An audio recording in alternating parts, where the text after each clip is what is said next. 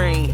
Welcome into his frequency. Enter at your own risk. Come be at peace with me. The Paul, where we rise and don't fall. Welcome back to another episode of Baxter's Buzz. I am your host, Baxter E. Hall. Welcome to my brain. Welcome to my frequency. Enter at your own risk. Thank you for all the support. We are posting each and every day in August. It has been a whirlwind and a really good exercise. So I appreciate folks have been following following along. Also know that there are a ton of other episodes prior to August that I would love for you to discover if you are new to the podcast. Um, there is a YouTube page, an audio version as well, and then of course social media. So appreciate all the support now and in the future. Today I want to quickly talk about um, networking and sort of the negative connotation that it can sort of bring. Um, what I maybe we should be using a different word, right? We're trying to sort of we're like actively sort of seeking connections. We're, we're and we do that in general, um, but sometimes it's it, we feel like it needs to happen more or more so organically.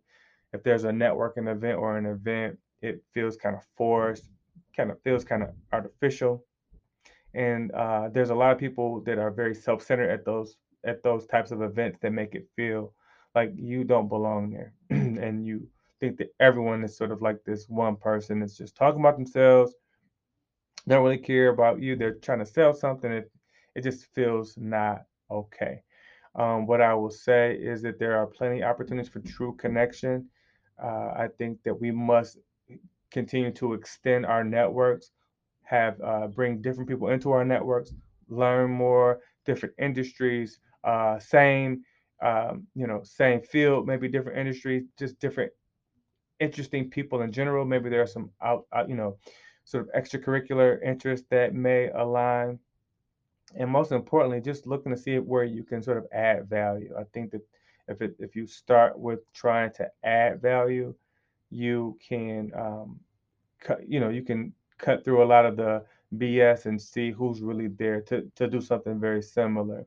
So networking isn't something that you do when you need something. It, it's uh, connections are important always, and especially when there are times where you may need to phone a friend, as my friend Tina Marie may say. So if you don't have any friends to phone because you've been sort of isolating yourself, uh, don't let it happen again. Get out, connect, call it whatever you want, but uh, make sure that you're trying to add value make sure that you're going about it for the right reasons. And then those people that are kind of super self-centered, keep them at bay and enjoy yourself. Um, even for the for the more introverted people, there's opportunities to connect. Just understand that it's uh, sort of a bigger picture, right? Um, the more folks that we have in our circles, the more that we can learn, the more uh, great connections we can have moving forward and also um, it's very rewarding to be able to help others and maybe there's an opportunity for you to serve uh, a, you know a person in, in, a certain capacity so keep that in mind and i hope this message finds you well and until next time peace